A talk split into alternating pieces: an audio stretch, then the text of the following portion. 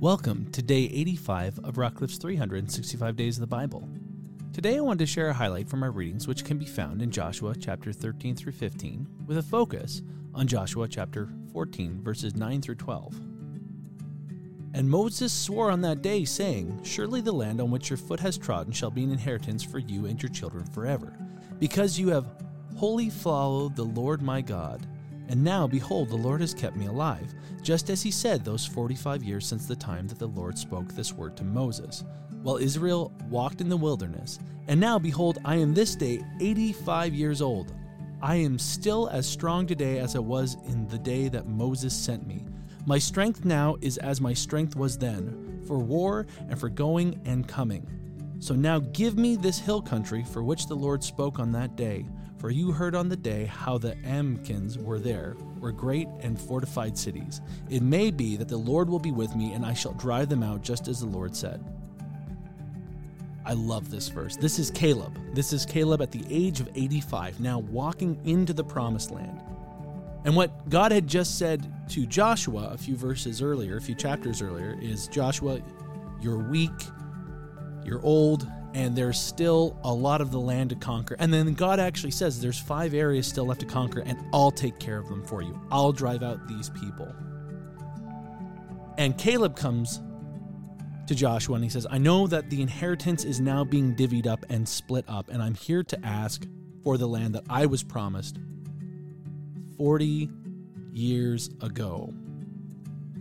And it's so cool this is an 85 year old Caleb who went in as a spy, came back and said, We can take the giants, we can knock them all down.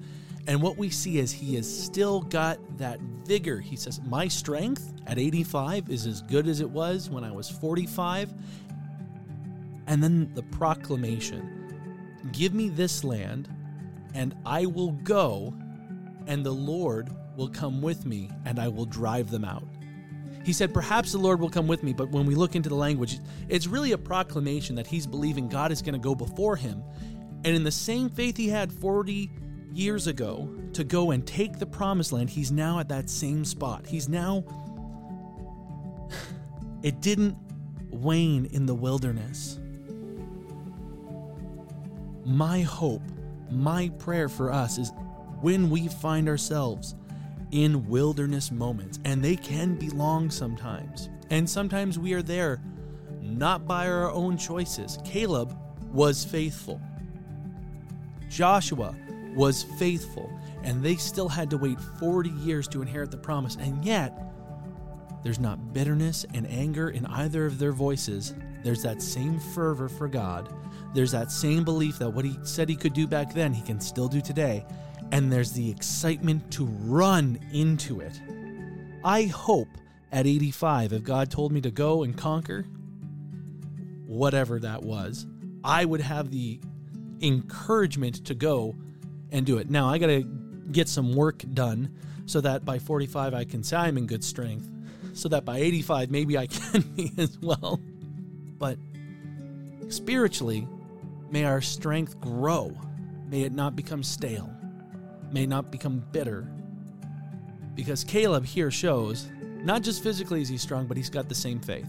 Hey, my physical strength is here, and I'm going to go and I'm going to conquer this area. We've driven out all the people from this land, and God said that He would go and He would drive out those people that are left, but I want to go and claim the inheritance, and God will be with me, and I'll take it. And if you read further on, that's exactly what happens. And we're told that the land had rest from war. The land that Caleb took had rest from war. So he did it. He went at 85 with his tribe and he took what God had promised him and he took it in the way that God had promised to do it. He went in. He was unafraid. He went to fortified cities and he said, This is mine now. God's with me. And God is with you. May our faith grow stronger with age, not weaker. May we keep that same encouragement that God's going to walk with us through it because He's called us to it.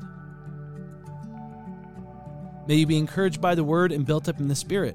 Join us tomorrow for another highlight. And until then, be blessed.